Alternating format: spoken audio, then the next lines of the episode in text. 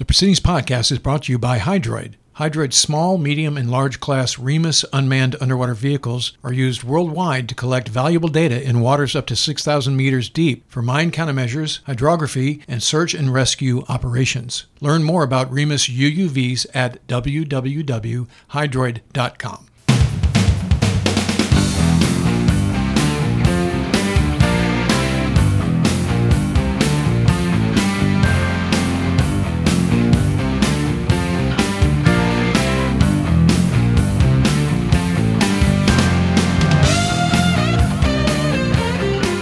Welcome to the Proceedings Podcast. I'm Ward Carroll, the Naval Institute's Director of Outreach and Marketing. Joining me is my co host, the editor in chief of Proceedings Magazine, retired Navy Captain Bill Hamblet. Hello, Bill. Hey, Ward. Very special, uh, dare I say, could get emotional uh, episode of the podcast today. Um, we're here with the outgoing superintendent of the U.S. Naval Academy, a guy I've known since about 1980.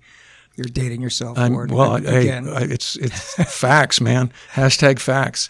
Um, so it's uh, Vice Admiral Ted Carter is is here with us. So uh, Admiral Carter, thanks for making the trek up to Beach Hall, and thanks for joining us today on the Proceedings podcast. Yeah, it's really special for me to be with you, Ward, and Bill uh, for all you do at the U.S. Naval Institute and Proceedings. Uh, just thrilled to be with you here. One of my last things I'll be doing before I turn over the reins.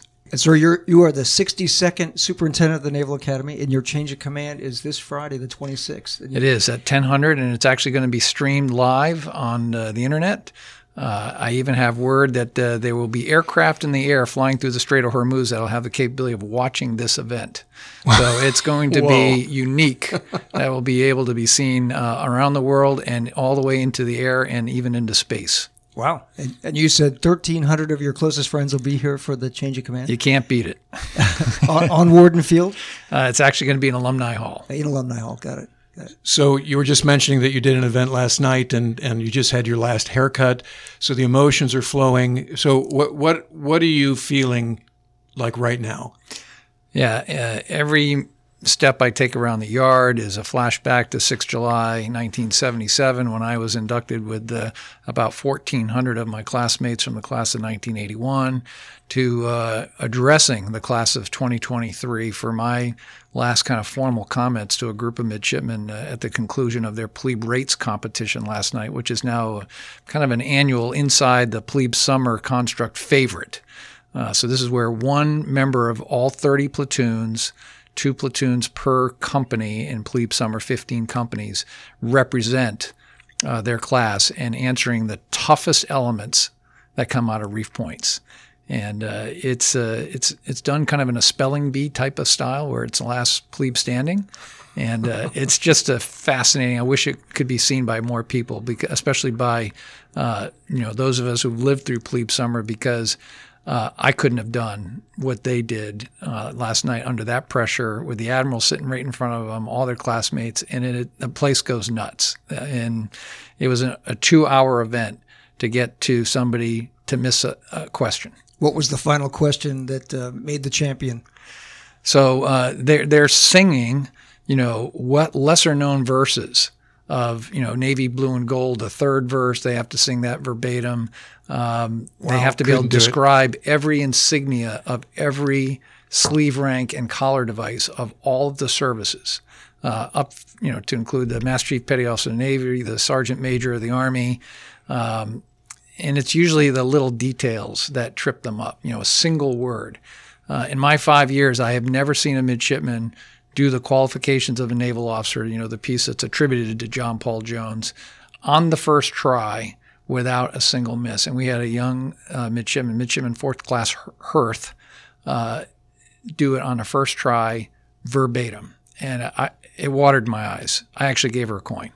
and, and in addition to the the winning uh, plebe, uh, but that that piece in the middle of the contest was eye watering to me. I had never seen in my five years midshipmen not have to go through a couple to get it exactly right. So a number of highlights there. Um, it's interesting. Uh, of all the hard questions, the one that tripped them up the most was uh, uh, the graduating year of the current commandant of midshipmen. They, for whatever reason, they, they were dancing around his class of 92. They got 90, 91, 93. So at the final end, they lost the last couple because they just somehow that went by them. They knew what year I graduated, but uh, so anyway, it was a fascinating night. So let's go let's go way back and, and go over the high points of your your career. So commissioned the class of 81, selected naval flight officer, went down to VT 10, VT 86, got Rio, um, and you wound up going F4s Yeah. um, in Japan. So what was what was that like? So uh, this is a theme that I've carried during my five years here at the Naval Academy to speak to our midshipmen about the idea that you always do your best, uh, but be prepared when your first choice doesn't land in your lap, which was my case uh, all the way through the very almost in my entire career. That might surprise people, but that was certainly the case going into aviation. Uh, I went to Pensacola as a pilot, like uh, so many of us. You know, back then we couldn't get your eyes fixed. Uh, failed my first eye test. Uh, went naval flight Oh, officer. so you did not select NFO I did during not. service selection? No, I did not. I okay. selected pilot and Okay. uh, failed my first eye test before we got too far into it. Uh, went right into the uh, NFO program. Uh, was going to go P3s, to be quite honest. And um uh, the commanding officer of this lesser known outfit called Naval Fighter Weapons School showed up. This is well before the movie and all that. And I was just enamored by how they carried themselves, what they talked about, what it was like to be in fighter aviation. That's when I decided I wanted to go into fighters. And of course, like anybody in the you know the early '80s, I wanted to fly in the F-14 Tomcat. Didn't get that. Got F-4 Phantoms. I was the last of that selection group, even though I graduated second in my VT-86 class. Was devastated. So you and Dan McElroy were like the last guys. Dan to was just a little bit behind me. Me and Bob Schrader, Okay. uh, okay. Rip Schrader, Right. uh, my classmate. We were in that group. Anyway, long story short, uh, Lynn and I, uh, newly married, we decided that, and at first we thought we had a choice to be on the East Coast or go do this overseas opportunity. We went to uh, Japan to serve on the USS Midway. Uh, VF 161. I went through the one of the last classes, go through the FRS, the Fleet Replacement Squadron in Oceana, VF 171, the Flying Aces. And everything I thought about going into the F4 community was completely wrong. It was the best thing that ever happened to me. How so? To be trained by the former Top Gun and Vietnam era, they were all still in those squadrons. They fought to get back into the last F4 squadron to be carrier based at the height of the Cold War, uh, to be tutored by Willie Williamson and John Patton, uh, and then the future Top Gun instructors, uh, Steve Cowboy Harden, uh, Jerry Gallup, uh, Tom Pyro Hendricks, uh, Dana Potts, all of those names that are well known within the Top Gun community, they were all in my squadron. And I learned so much. Um, I flew with a uh, Vietnam Riverine SWO turned fighter pilot named Vance Tolson. And uh, Vance and I had probably one of the most memorable flights out of the many, many, many over 6,000 flight hours and 2,000 carrier landings uh, on board Midway uh, in the winter of 84. So this was a, a three carrier operation. Carl Vinson on one of her first deployments, Enterprise in the middle of her life, and Midway nearing the end of her life. And on this particular night, normal flight ops, you know, Cold War, you know, going up there and, and dancing with the Soviet bombers. Uh, three carrier ops, all within a couple hundred miles of each other. The other two carriers had already closed up, and we were the last still flying. And as we came down, first down the chute, uh, Northern Sea of Japan, typical winter, the uh, the sea swell just took over the entire ship. So the ship was moving like none of us had ever seen before. And this was before the blisters got put on midway. So she was susceptible to a lot of heave, not so much the roll. Uh, the screws were coming out of the water. It was that kind of a dynamic night. Uh, not that any of us could see it, but that's what was happening on the flight deck. Uh, to make a very, very long story short, Steamer and I went around 12 times trying to land. We touched the deck only twice. We refueled four times. And the last time we refueled out of a KA 6, uh, a, guy that we from that era know well, uh, Hound Dog McLean was the A6 pilot. He went on to be a Blue Angel. He was the last tanker airborne. Uh, so there were only two airplanes in the air. And we, obviously, having our night in the barrel, he gave us an extra 1,500 pounds of his own fuel and broke radio silence and said, Steamer, Slapshot, I know this is your night. You need this more than me. And of course, that son of a bitch went down and landed on first try. Oh my gosh. we went around and around, and uh, we were now down to uh, you know trick or treat. Trick or treat meaning land or fly into the water. And Chuck McGrail was the CEO of the Midway. Again, radio silence era. And, You know, a lot of us forget what it was like to operate where only LSOs talked to you when, you know, it was safety of flight. And he broke radio silence. It was like the voice of God. We knew who he was. I mean, he used a call sign that I, I don't even remember what it was, came over the radio and, and said, Steamer, your night in the barrel. We know the, the situation. You have, you have three choices on this pass. We can rig the barricade you can fly into that or cut your engine and land in that. Uh, you can fly up the side of the ship while you're in controlled flight and you have fuel and do a controlled ejection and we'll pluck you out of the water. Or you can make one more attempt to land. So the water temperature was about 42 degrees. sea state is, you know, 20 feet. Um, we are supposed to be in wetsuits. Back then, you know, it was better to die than look bad. And we were prepared to do that because we weren't wearing wetsuits.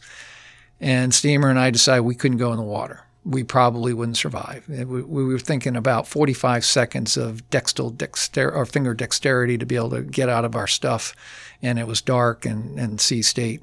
Uh, no F4S Phantom 2 had ever flown into the net. We didn't want to be the first to test that at night. So we said, no matter what, we're going to put the jet in the wires. No matter what, we'll crash the jet into the wires and take our chances. And that's what we did. Uh, we did a Stuka dive bomber, never saw the ball in the lens as we crossed the ramp.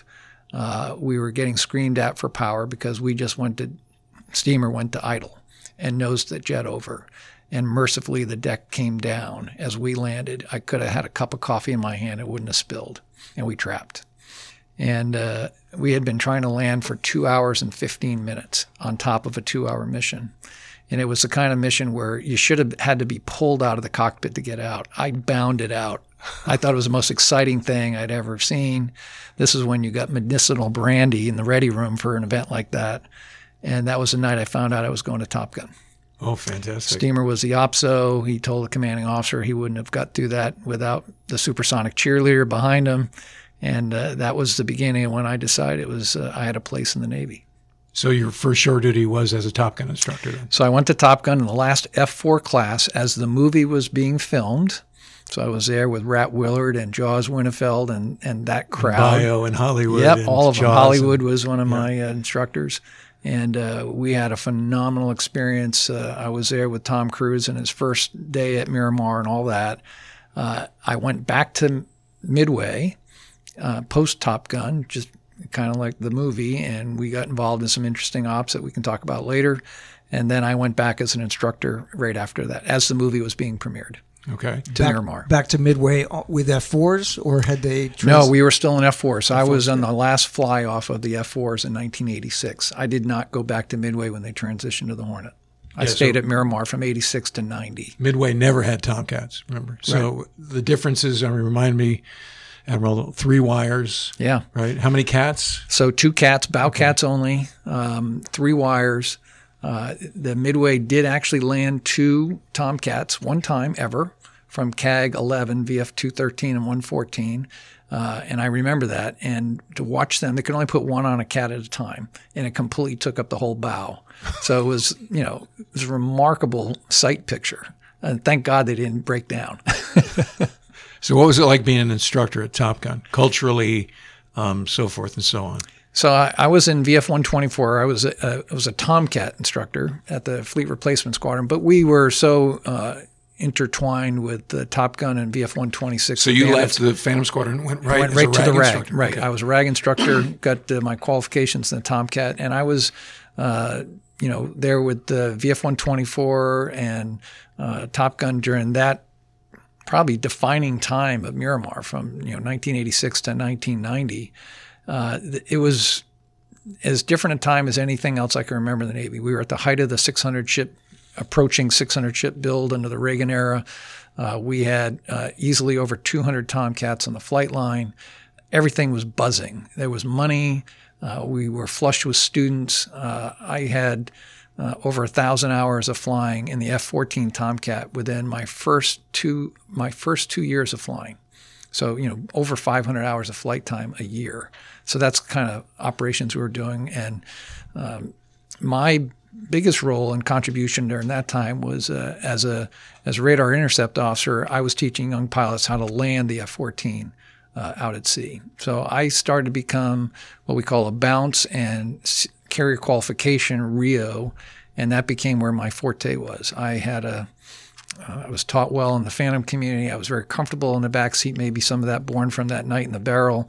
I got a thrill out of seeing the light bulb come on for young aviators and learning how to land the F 14. Of course, as we all know, that's the first time they land anything at night. And I did that for four years. I had uh, a little over 400 carrier landings just as an instructor backseater uh, during that era. 32 Category 1 pilots that I took to the boat. Holy smokes. And never had a disqual. 17 of them 17 of them had been prior disquals. So that's where I made Very my impressive. that's where I made my mark. Yeah, I mean, just for the audience's uh, essay, I mean, that's those numbers are astronomical. The first ones, especially, uh, you know, I was a RAG instructor. I think I did half a dozen, Right. maybe, you know, during my two years as a RAG instructor. That that's amazing. It was Amazing numbers. exhausting. I flew a lot. Uh, for every pilot, you do a minimum of 50 flights where you do uh, field carrier landing practice. We would go out to San Clemente Island. So it was a lot of late night flights. You get to know each other super well. I probably learned more about leadership and psychology inside a cockpit during that era than anything else I ever did. Fantastic. So what happened? After, what was your tour after that? So I went to VF 21 uh, as a, uh super junior officer and then eventually department head. And that was uh, right at the beginning of uh, Desert Shield. I was on board USS Independence uh, off Diego Garcia when Saddam invaded into Kuwait. And we were first on station. I was one of the first boots on ground in Bahrain on 9 August. Uh, I helped coordinate the first overflight into the Gulf of fighter jets to get into the Iraqi airspace to let them know that there was an American presence. So that was kind of a Forrest Gumpian moment, if you will. Uh, to be in Bahrain, remember, there was almost nothing there. We had a, a two star admiral called Commander Joint Task Force Middle East. We had four tankers that were U.S. Air Force and really no Air Force fighter jets. So There was no Fifth Fleet. This is before there was a Correct. Fifth Fleet. Right. And uh, myself and uh, uh, back then he was a Navy captain, Spook Yakeley, uh, and I and a handful of others were first uh, boots on the ground uh, there to get that presence known. And I was there in the command room when Saddam's troops, some 200,000 plus, massed on the Saudi border on 10 August, and nobody knew whether they were going to come across. And they had just seen our fighter jets on their radar, and he stalled. And history hasn't proven why he stalled. I guess we can't ask him. No, we cannot ask. Not anymore. nope. But uh, you know, there there are many that were in the scene and in that room that night that believed that their troops stalled because they would be in the open the next morning and our fighter jets would would have major impact on them and they couldn't be defended. So you know, 25% of the world's oil reserves sitting in Saudi Arabia, not affected by them stalling by the by really carrier presence being there. Uh, on that first flight, probably a story that's not told well enough. So where were you when it went from Desert Shield to Desert Storm? So we stayed there through Desert Shield, and then we did a turnover with, ironically, USS Midway, uh, and headed back home just before uh, the Desert Storm big fight broke out. We went back to Miramar, and then we were the turnaround ship and squadron to replace Midway in Japan, where I did go back, and I, I stayed on with CAG Five, served as operations officer from uh, 91 to 93 uh, was a, a critical part of st- uh, starting the operations in uh, the island of Iwo Jima, where we created an airfield. Uh, was the first to develop uh, operations down in Darwin, Australia. We were the first presence to go down there and do operations there, and we, we're now moving Marines there. So we started all that back in '92, uh, and enjoy, enjoyed that whole transition of putting Tomcats in Japan for the first time uh, and then seeing uh, Independence go as really the, kind of the second forward presence aircraft carrier of that era. Um, following that, I went to uh, uh, U.S. Central Command, where I was a Tomahawk planning officer. Uh, and served there under uh, a couple of fairly uh, famous four-star generals there, uh, Binnie Peay, uh, Army four-star, and uh, Joe Hoar, uh, Marine Corps four-star, and uh, got called up to be in the front office. I was a senior executive aide for uh, Butch Butch Neal, uh, Marine Corps three-star, went on to be the ACMAC of the Marine Corps. So I learned a lot of senior planning and some pretty intense Tomahawk mission planning uh, when we did some of the shots into uh, Zafranaya in the Iraqi Intel Service headquarters in the summer of '93. So were you in Riyadh or in Tampa? Where where were you? Uh, went everywhere. Uh, we were stationed in uh, Tampa uh, at the headquarters, but uh, did a lot of time in Washington D.C. and uh, and on the, in Riyadh. Okay. Yeah. What happened after that? Where'd you go?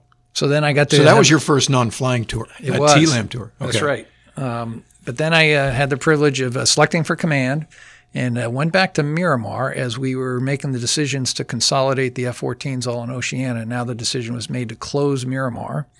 And I went back to Miramar to be the chief of staff for the fighter wing. So I was in that meeting when that decision was made in the Yeah. Pentagon because I was a RAG instructor at VF 101. It was brutal. Yeah. Um, and this is a circa fall of 95.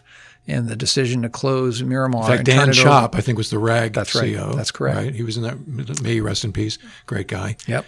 He was the 124 skipper. He was not happy about Yeah. the decision. No, and you know some of the post tailhook uh, shenanigans I think were part of the decision that uh, the root of all evil was coming from Miramar at the time.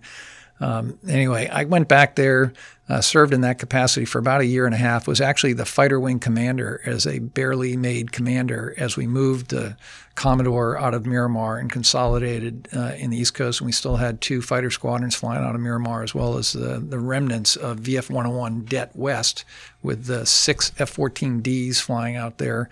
And I again, I got to continue to fly and uh, go to the carrier and, and all that. Did you have some D, D hours? I did. I ended up with about 200 hours in the D. Uh, of all the airplane types I ever flew, it was probably the one I was least comfortable in, ironically. Really? Because the technology was so beyond anything I had known in the F 14A. It, I just needed more time. Um, and granted, I didn't have all the toys that we eventually put in the D, so we were just kind of operating the software. Um, but uh, as it would turn out, I would go be the XO and then CO of VF 14, which had the oldest F 14As in the business. So I went back to the, you know the airplane that I knew well, and uh, obviously returned to the East Coast. Did two deployments with uh, that squadron. One as XO on the Kennedy on its last, supposed to be last deployment, should have been, because she was in tough shape. And that was a Bosnia uh, effort on that deployment. And then uh, we turned around and then probably had one of the deployments of a lifetime. Uh, in command, uh, serving, uh, uh, had taken over in November of 98. And as we got ready for deployment in February of 99, it was obvious that the Kosovo thing was going to explode. And we went from a diversion from being a, a Gulf carrier on Theodore Roosevelt to now being involved in the uh, Operation Allied Force and Kosovo operations. So, uh, as commanding officer, I mean, we had to shift gears. We were new with the LANTIRN Pod, so we were the second air wing to really deploy with that. Uh, a lot of my crew had never even seen it and were put it on the flight deck. so explain to the listeners what that is. It was a huge game changer, but explain. what Yeah, so the. LANTIRN was a, a pod that was really designed for the Air Force F 16.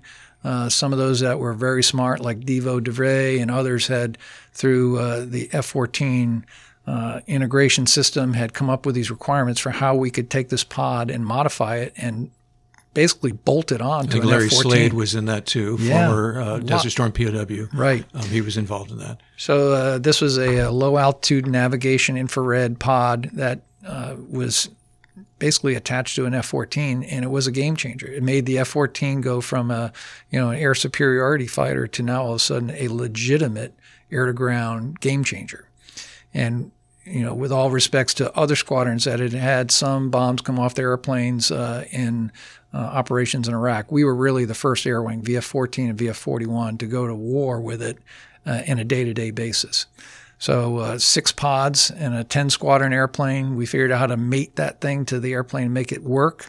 Uh, big screen TV in the back. So basically its own inertial navigation system that only basically spoke to the F-14 It was much more accurate than the F-14 uh, INS.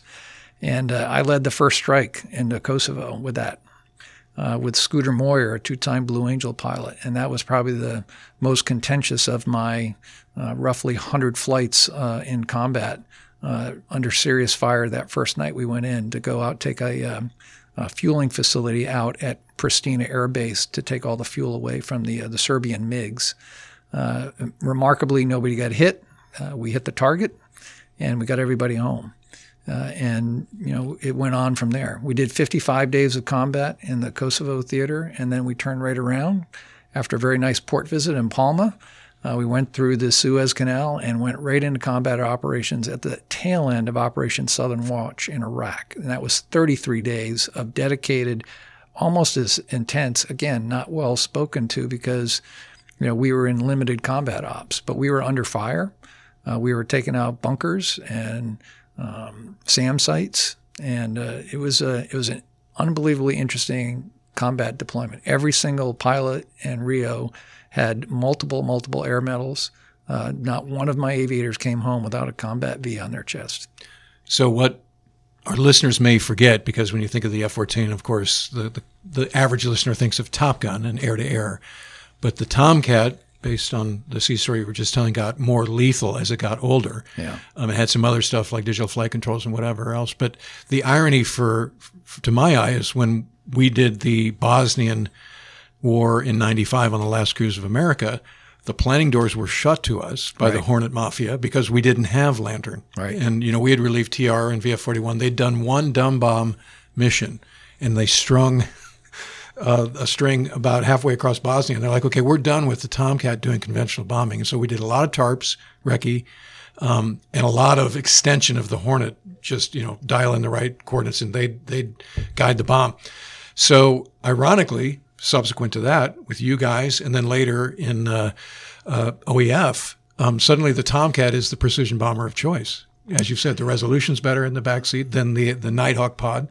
Um, so if you get, you know, don't hit the mosque, hit the, you know, communication center, you're gonna you're gonna tag the Tomcat. When we brought our videotapes back to the OpNav staff uh, post 99 deployment, I was in the room and I, you know, narrated some of them, the decisions about buying a two seat Super Hornet changed.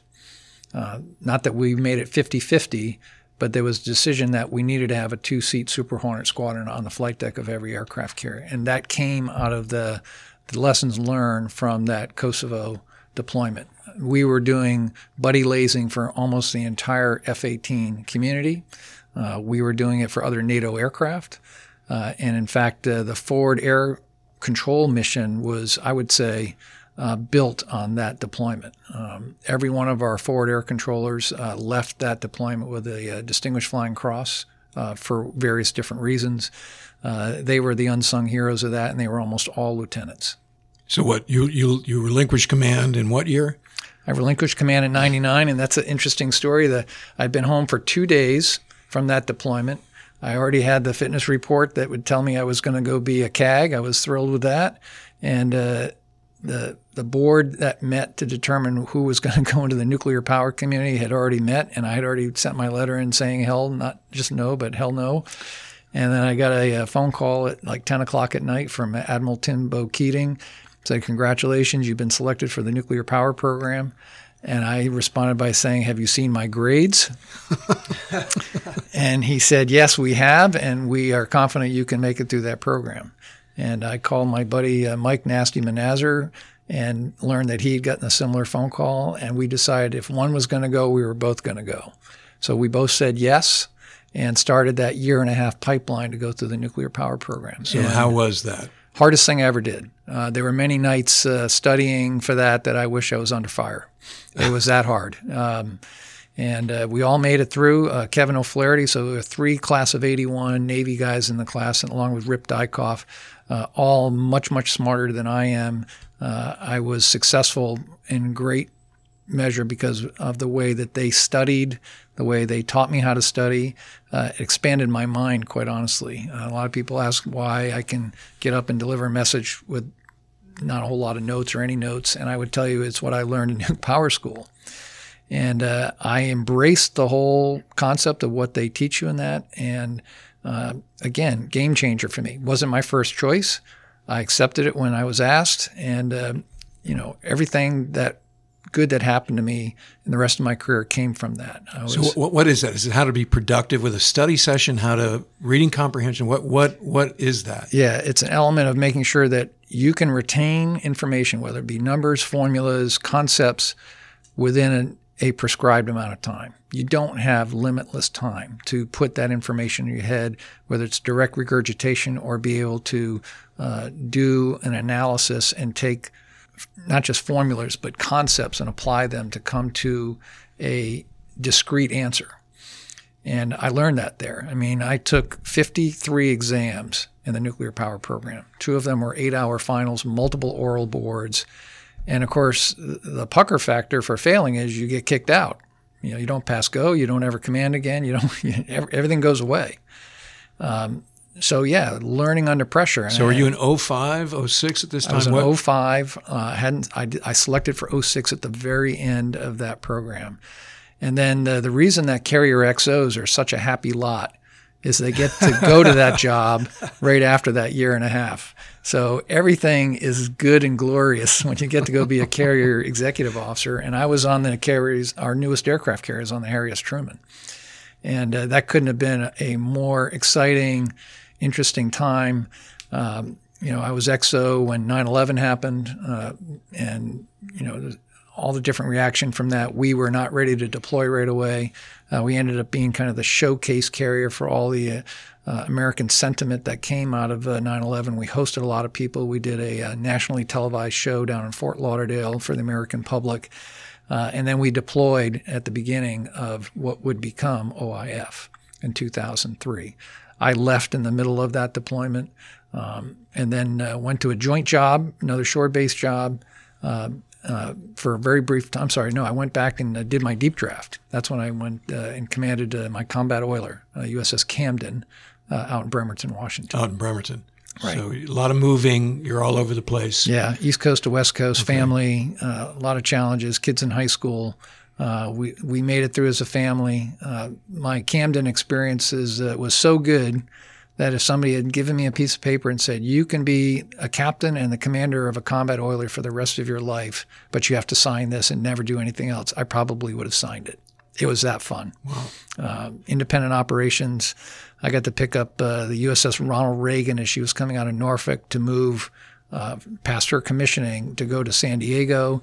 So I took uh, USS Camden and two destroyer escorts out of Bremerton and went all the way down to the southern tip of South America. You didn't go through the ditch? Did not. Oh, okay. Uh, and she's the largest ship you could actually fit through the ditch. And she would eventually go through the ditch, but I didn't take her through. Um, but we picked up Ronald Reagan and uh, did a couple port visits um, and came home to a, an incredibly glorious return for uh, a namesake, Ronald Reagan, who had sadly passed away during the ship's transit. Uh, so that was in uh, 2004. Okay. And then from there, I went to a joint job waiting for carrier selection. I was selected to command USS uh, Carl Vinson. And unlike, or just like the rest of my career, it didn't go the way I had scripted it. I had envisioned going on a ship like Nimitz or Ronald Reagan or Truman and deploying once or twice as a carrier CO, being on the bridge, running operations. And then all of a sudden, I was asked to take a ship through its midlife refueling and complex overhaul.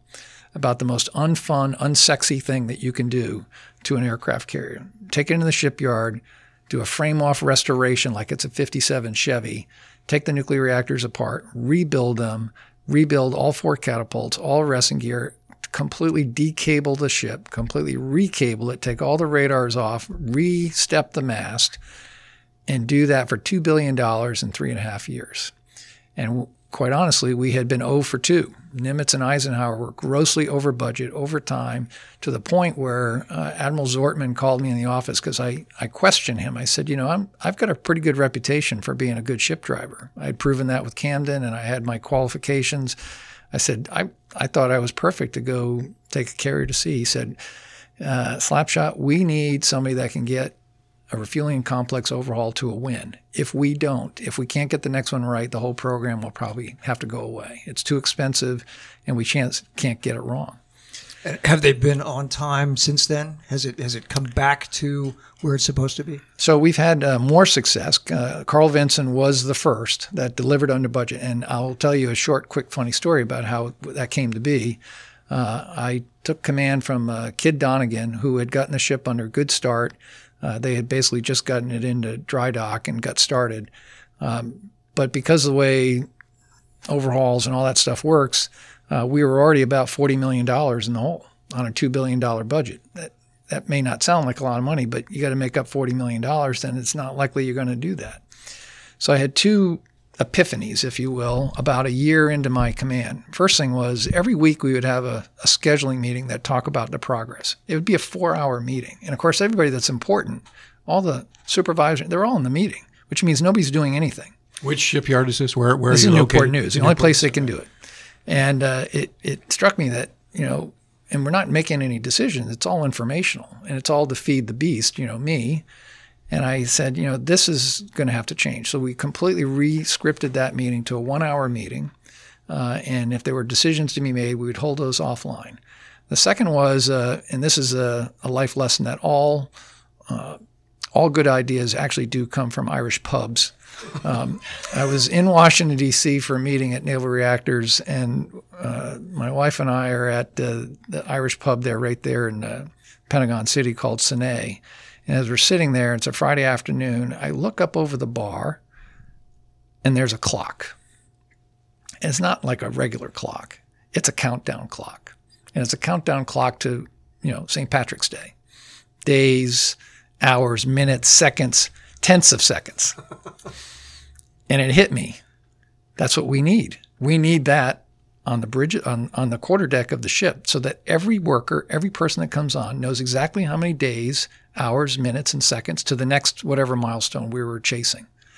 So we did that. We spent money and bought a clock and put it on there. So when it was crew move aboard, you know, start one reactor, whatever the next big event was, and all of a sudden, we started having success instead of having people you know redo work one two three times for failed whatever installation we were getting what we call first pass yield and we were making our milestones which meant that the costs were lower and then i still had this $40 million bogey to try to make up so we were kind of holding our head and uh, another thing started to happen every friday about one o'clock we would somehow have a small fire somewhere on the ship you know, more what we would call maybe a trash can fire. But any fire on board a ship, especially in the shipyard, you're going to react. Fire department comes, you have to get everybody off the ship. So by the time you go through all this machination, it's like 1500. So it's like, eh, it's not even worth getting everybody back on. So Fridays ended up being about a half day of work. And this thing happened weekend. So we started calling Friday Fire Friday. And I'm like, you know, this has got to stop. So it turns out that in every space, remember on a carrier, you got about 3,200 spaces, defined walled spaces. And when there would be hot work in there, the you know usually the machine welder or whoever from the shipyard would be in there, and there would be a fire watch. This is where back in the day the company would uh, hire what we would call minor felons to do that work. And you can imagine what their, you know, give a crap factor was. In fact, they were happy to see this thing, you know, burn for a little bit and get off the ship and blah blah. You can see how it went. So again, I had this epiphany. What if we put a sailor on the fire watch instead of the minor felon? And it would help with the coordination between the shipyard and the ship because I still had a full complement of 3,000 sailors and they were doing some amount of work. And we didn't pay the minor felons that contract. Well, it turned out that contract was worth about $40 million over the course of the whole project. So that's how you made it to bogey. And I got, I had to fight some very senior flag officers about putting work on the backs of my sailors, but I won that one. Uh, and this was the power of being a commanding officer, where I, my direct report was to Naval Air Forces uh, out in, the, in uh, San Diego, and that ended up being the difference. And Firefighter Friday stopped, production went up, and we saved that money. Fantastic. And Carl Vinson ended up being delivered, albeit a couple weeks late because we were in the middle of competition between again Enterprise and the uh, the build of George Herbert Walker Bush. Um, but Carl Vinson is still enjoying a wonderful life, second half of life, because of the quality work that was done on her in the shipyard. She did three back to back to back deployments, uh, unheard of. And as uh, maybe not as well known as some other events in naval aviation. That was the, the final resting place for uh, bin Laden when he was brought out by SEAL Team 6 uh, in an Osprey that had never landed on an aircraft carrier. And with very few people knowing about it, he was uh, sent to a watery grave uh, uh, unmarked uh, off Elevator 4 off Carl Vinson. The CO is a classmate of mine, Bruce Lindsey. Yes, who turned over with me. on that. Oh, okay. So I saw him at Fleet Week in San Francisco when they brought Vinson up for that, uh, and we took him to dinner in North Beach, and uh, he allowed that that had happened. Was not specific, obviously, on where, but uh, Right. That's a very cool story. Uh, Birdie is about to become the Gray Owl. I will be uh, Oh, relinquishing that him. title Oh, okay. on my turnover day Friday. So Birdie will become the Gray Owl as the oldest serving NFO in the Navy. So back to the uh, overhaul thing for an aircraft carrier. A couple of months ago, we had a, a number of articles about the decision not to refuel the Truman midlife uh, and the savings and how that cost savings was going to be turned into uh, advanced weapon systems, etc. Thoughts on that? Opinion on that? So I have had the uh, privilege of speaking to every uh, coordinating team for all of the RCOHs, refueling complex overhauls that have occurred since Vinson, try to make sure that we could replicate the goodness that we got out of Vinson. And we've had obviously some continued success. I would say that although it's still an expensive program, and now I think it's valued at about three billion compared to the two billion that we spent on her in 2006 to 2009. Ted Carter's personal opinion, and this may be not in concert with some of the big Navy planners, was that that would have been a huge mistake. Uh, we need Truman. We need every aircraft carrier we can have. Truman, and uh, you know, you can read my bio. I've landed on 19 aircraft carriers, all 10 of the Nimitz class, and Truman is the best one we ever put together. She is the best ship, and I would put Stennis as number two, and then I would put Carl Vinson, the one because I commanded it, number three. But Truman is the best ship we've ever built. She is the best uh, performing ship. She's always had a good crew. Tom Otterbein, when he commissioned that ship, did it right, and uh, she's been on a great glide path ever since. So. Uh, there's there's some intangibles there in terms of uh, the uniqueness to each of our Nimitz class carriers that I was afraid would get lost. And and if you ask me why is Truman so much better, because we built two together. Remember that was that odd time where we decided to build Truman and Stennis together, and the qualities of building them both together raised the bar for that.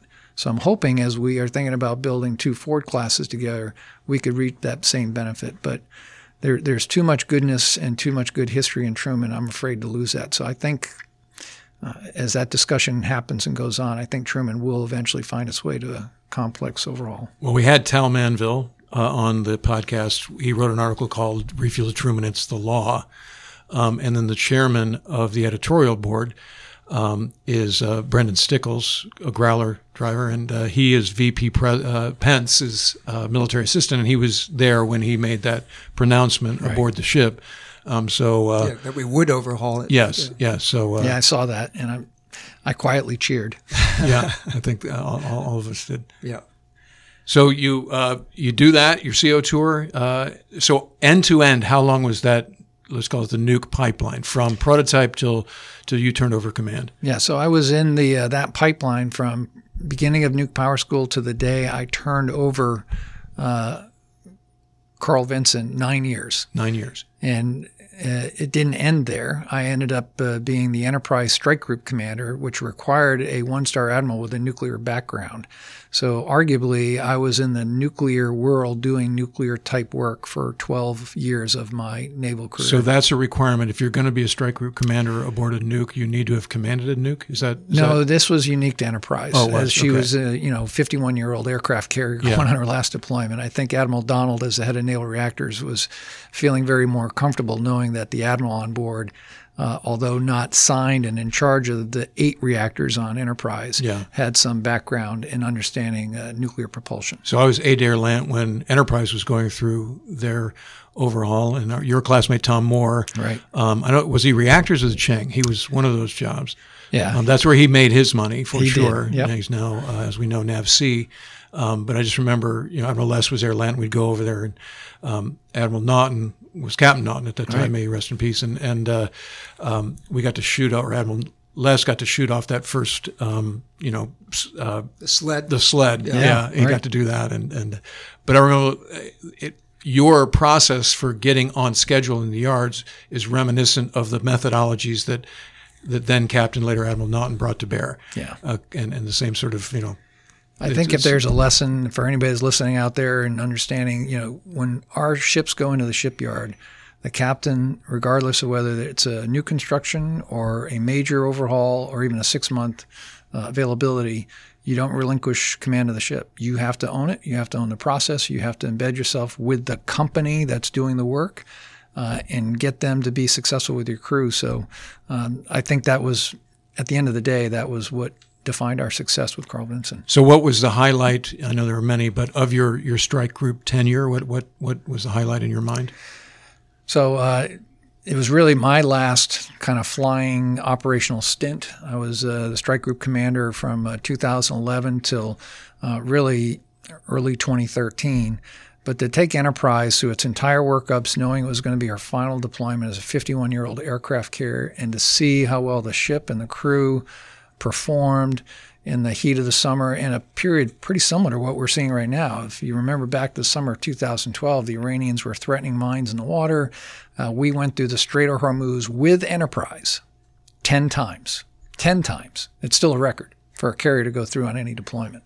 So uh, most of them were in the daytime uh, with the idea to be visible. And when we said we were Warship 65, you know, for those that remember 1988, 89, the Praying Mantis operations, when the Enterprise and its air wing pretty much decimated the Iranian uh, naval forces, uh, they gave they paid us great respect. They knew what ship that was.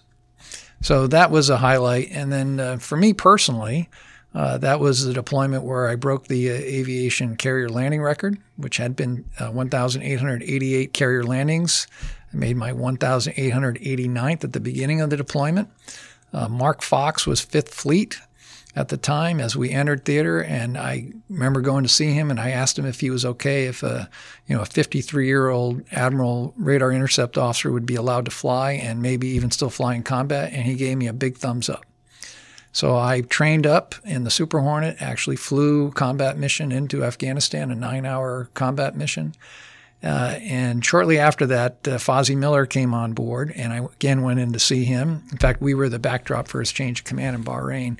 And Fozzie and I know each other way all the way back when. He said, "Slapshot, I want you to fly, but I don't want you to fly. You you need to stop flying combat." So I, I respected that obviously, and uh, and I kept flying. So I, I'm kind of tickled when I'm reading this Top Gun 2 stuff that's coming out right now about how a you know, a 50 something year old Navy captain can possibly be flying.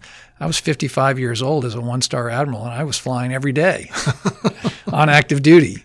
Um, and I did. I flew almost every day. Uh, most of my missions were at night. I flew a lot of tanker hops. And uh, as I started add up the numbers, uh, Fozzie called me up on, on the ship and said, how many, how many flights would you need to break 2,000?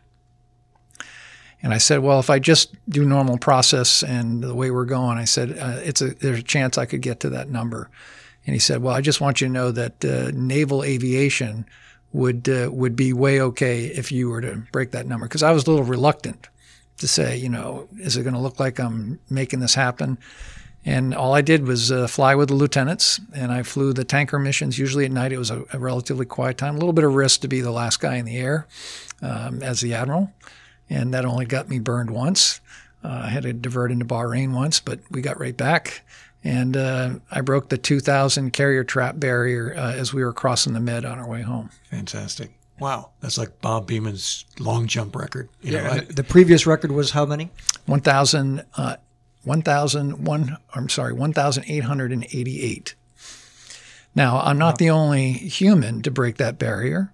Uh, there's a Brit named Winkle Brown who uh, was a captain in uh, World War II, who learned to fly from the Germans, and he flew uh, all of the early flights in carrier aviation in the World War II era as a test pilot. Now, he got all of his carrier landings in the period of about seven years just doing test. And he had a lot of operational time. Uh, and he was the principal interviewer, if you will, of a lot of the German uh, admirals and generals post World War II because he could speak the language. Uh, I tried to bring Enterprise home near England so I could meet him on the way home because he was like 95 years old. When we got back, um, we found a way to get in touch with each other, and I did get to go meet him. I flew to London. Uh, we met at the Airmen's Club. He was 97 uh, with his 92 year old girlfriend. and uh, we met at the bar, and uh, he was as lively and bright as if he had just made a night carrier landing. Holy he brought his logbook. I happened to bring mine too, just because I had a feeling that would happen.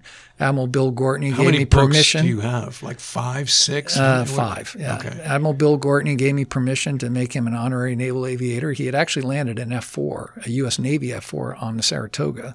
I don't know why he hadn't been given Wings of Gold already. Uh, so I brought this very cool plaque for him. We met at the Airmen's Club, and the first thing we sat down, he goes, Do you drink whiskey? I said, Absolutely. So we had a shot of whiskey with a little Mountain Dew in it. don't ask. and uh, he Does that put- have a name? Whiskey and Mountain Dew? I don't know. He, Linda was with me. My aide shot. was with me. They were documenting all this this historic meeting. The only two men to ever have 2,000 landings. And after the first one went down, he he, he brought the bartender. and He goes, "We're going to do that again." And I'm thinking, okay, this is going to be good. And uh, his as the second one was served, his lovely girlfriend said, "Now, Winkle, you know you do have to drive." 97 and he's putting a couple of whiskeys. Anyway, it was one of those uh, pinch me moments in your life that you never forget. He had been a lone survivor of a squadron. Uh, he had done so many interesting things, uh, and to be there with him at that moment, and he sadly passed away the next year. Um, but I got the chance to meet him. There's a wonderful Netflix uh, piece on him. If anybody ever wants to watch and really learn the history of this amazing man, uh, he was so much more than just his carrier landings. So we only got about five minutes left. Yeah. Let's pivot to uh, the Naval Academy and, and your your focus. When you think of your term, which your tenure, five years worth, Right. um, what, what, what comes to mind there? So I would tell you uh, what I got, what I wanted to do when I got here, and through the semantics of making sure that I picked the right topics to go after, whether it be cyber education, leadership, and character development programs, or increasing our international programs opportunities for midshipmen overseas. It was really all about two things. Two things. Uh, one, to make sure that the institution shone so brightly that we would attract the right men and women to want to come here.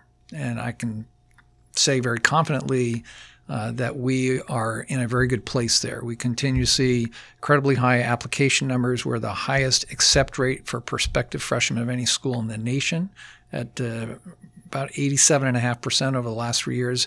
Uh, that's that term is called yield, the percent of prospective freshmen that say yes to an offer.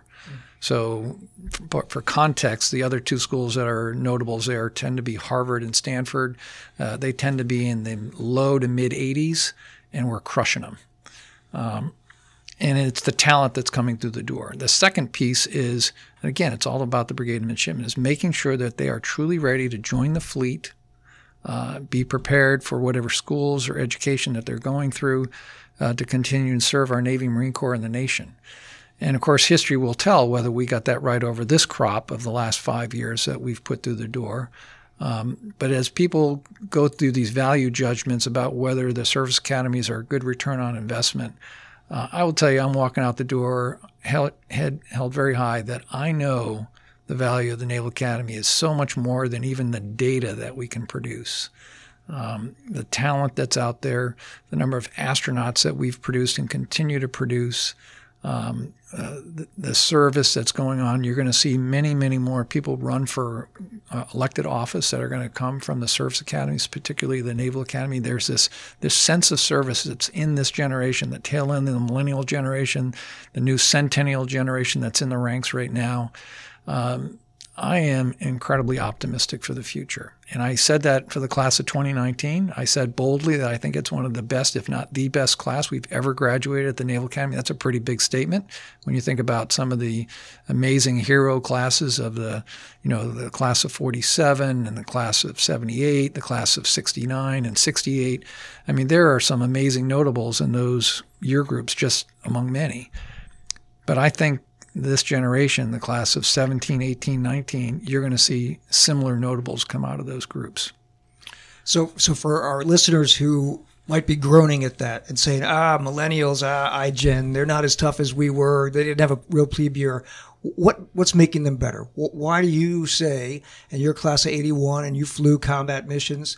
What makes you say, "Boy, these youngsters right now, 17, 18, 19, uh, are better, better than we were," and and what they're, you know, this what what's better about the school? What's tougher now? because we, we know about things that aren't as tough, right? Right. But what's tougher now and what's making them better classes? Well, the, the biggest thing I would tell you is uh, the sense of service is still there. And uh, I think the millennial generation got a little bit of a bad rap, and certainly it's there and it shows up in the centennial generation. They highly value education. Uh, it isn't about coming to a place like the Naval Academy where, you know, it's free education. They get there's a price for that, and that is to make themselves the very best they can be, and they know they're going to go serve. The other thing that's different, so much different, is you know the volume of information that they get not just available to them, but get hit with nonstop. Uh, the Centennial generation is a group that has never not known high speed internet. Think about that for a second. They've had the high speed internet at their fingertips since the day they could, you know, learn how to use any type of smartphone. Um, that's a game changer. And uh, their ability to process and manage multiple lines of information, absorb it and do something with it is far beyond anything that Ward and I could do in a cockpit of an airplane. And I even saw this with the millennial generation that I flew with in a Super Hornet. I mean, there's a ton of information coming in through multiple sensors, multiple, screens. I mean, I had my hands full just trying to get through all the pages of information. And meanwhile, the pilot I'm flying with is like playing it like it's a piccolo and, and could do it with one hand. Uh, I was always amazed at how talented they were in the ability to take information. And this generation, the next generation on, is even better at that than that group. So um, just that aspect alone is amazing to me. And then this idea that they don't waste their time. You know, when, when I was a midshipman here, we might go on one summer training event, maybe a cruise, PROTRAMID, whatever that was. Midshipmen now have three training blocks, each one month long, and most of them fill all three blocks up, not with leave, but with training, professional, and internships. They don't want to miss the opportunity. So they're very, very driven. They're motivated. They want to be successful. They want to be competitive, and they want the feedback that tells them how they're doing. And we have set up the mechanisms to make sure that they're getting that kind of feedback. Um, I, I'm more impressed with this generation. And when I do speak to the older alumni groups, I tell them all that. I looked at my own class of 1981 at our 35th reunion. It was only a couple years ago. And I said, with a few exceptions in here, none of you could get in today. And I include myself in that. Me too. Um, and uh, and I know that because I'm deeply involved in admissions, and I look back at my own class admissions, and uh, we're just at a much much different cut. And of course, we attract a different cut now. Um, and that may not be something some people on here. Doesn't mean that those that got through and went on and didn't do great things. It's just to speak to the talent that's coming through the front door. Well, Slapshot has been an amazing run. Um, I'm going to miss you on sidelines. We've had some great times on the sidelines of football games. Uh, I will also point out that you're the only superintendent to ever fly with the Blue Angels while you were a superintendent. Did you fly in five or six? Which I flew in number five, and I, I'll just tell one short 30 second story because this will close us out here. When I left the Naval Academy, go to Pensacola, uh, Lynn and I had just been engaged. I got to Pensacola, I check into the BOQ, um, and I'm coming back for Thanksgiving. So I had gone down there in the fall. And in the in the Navy Exchange, I bought a postcard of the Blue Angels flying over Pensacola. I sent it back here home and I said, can't wait to get back for Thanksgiving. Oh, by the way, here's me flying with Blue Angels and Blue Angel number five. I circled it on the front of the postcard. Ha ha ha, maybe someday. And then 35 years later, I actually flew in Blue Angel number five in a show over the Naval Academy as superintendent. And that was my last flight ever. amazing. I said, that has to be it. Plus, pl- flowing, flying in one of the leader opposing solos is No joke. Like like no joke. It's No like G-suit. punched in the stom- stomach for 45 minutes. Yep, that's right. um, so that's that's very laudable. So the best to you and Linda. You guys are going into uh, the second chapter. Um, great things ahead. Um, and uh, on behalf of the members of the Naval Institute and the staff, thanks for all your support. In fact, it's personified by our three interns here in the room with us. That's been all about your support. Um, the other things we've been able to do uh, associated with the brigade. So thanks for that. And by behalf of uh, the nation, thanks for everything you've done during your time on active duty. And best of luck to you guys in the future. Thank you, Ward, and thank you, Naval Institute, and thank you for all you guys do. All right, that wraps up another amazing episode of the podcast. Uh, and until next time, remember, victory begins at the Naval Institute. We'll catch you next week. Cities Podcast is brought to you by Hydroid. Hydroid's small, medium, and large class Remus unmanned underwater vehicles are used worldwide to collect valuable data in waters up to 6,000 meters deep for mine countermeasures, hydrography, and search and rescue operations. Learn more about Remus UUVs at www.hydroid.com.